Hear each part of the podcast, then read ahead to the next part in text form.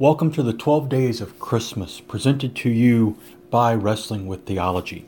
I hope that these devotions help focus you again on our Savior as we celebrate the season of His birth. On the first day of Christmas, what does our true love, God, give us?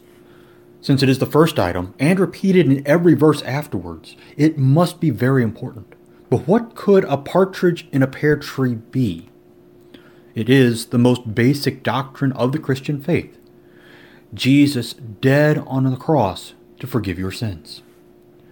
This Christmas afternoon, after the service is over and the presents are unwrapped, we look at the greatest present of all the babe of Bethlehem, born to be the Savior of the world. He is the one person who was born in order to die. Not just any death, a death on a tree, a death that God had cursed above all others. A hanged man is cursed by God, Deuteronomy 21 23. Anything cursed by God is unalterable. It cannot be uncursed. So, what does it mean that Jesus is cursed? Is he condemned to hell forever? Can his curse never be lifted?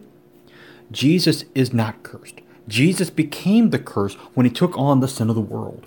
He bore it to the cross. Sin was cursed in his crucifixion. Sin is cursed by God. Sin is condemned to hell forever. Jesus left our sin in hell when he descended into hell before rising from the dead on Easter morning. Through his death and resurrection, they are no longer yours. As you begin and end your day in the Lord, remember the baptism that washed them away. When you come to confession, whether in worship or in private, the accumulated sins are again lifted because Jesus is the partridge in a pear tree who took your sins away. Amen. Thank you for listening to the 12 Days of Christmas, a service of the Wrestling with Theology podcast.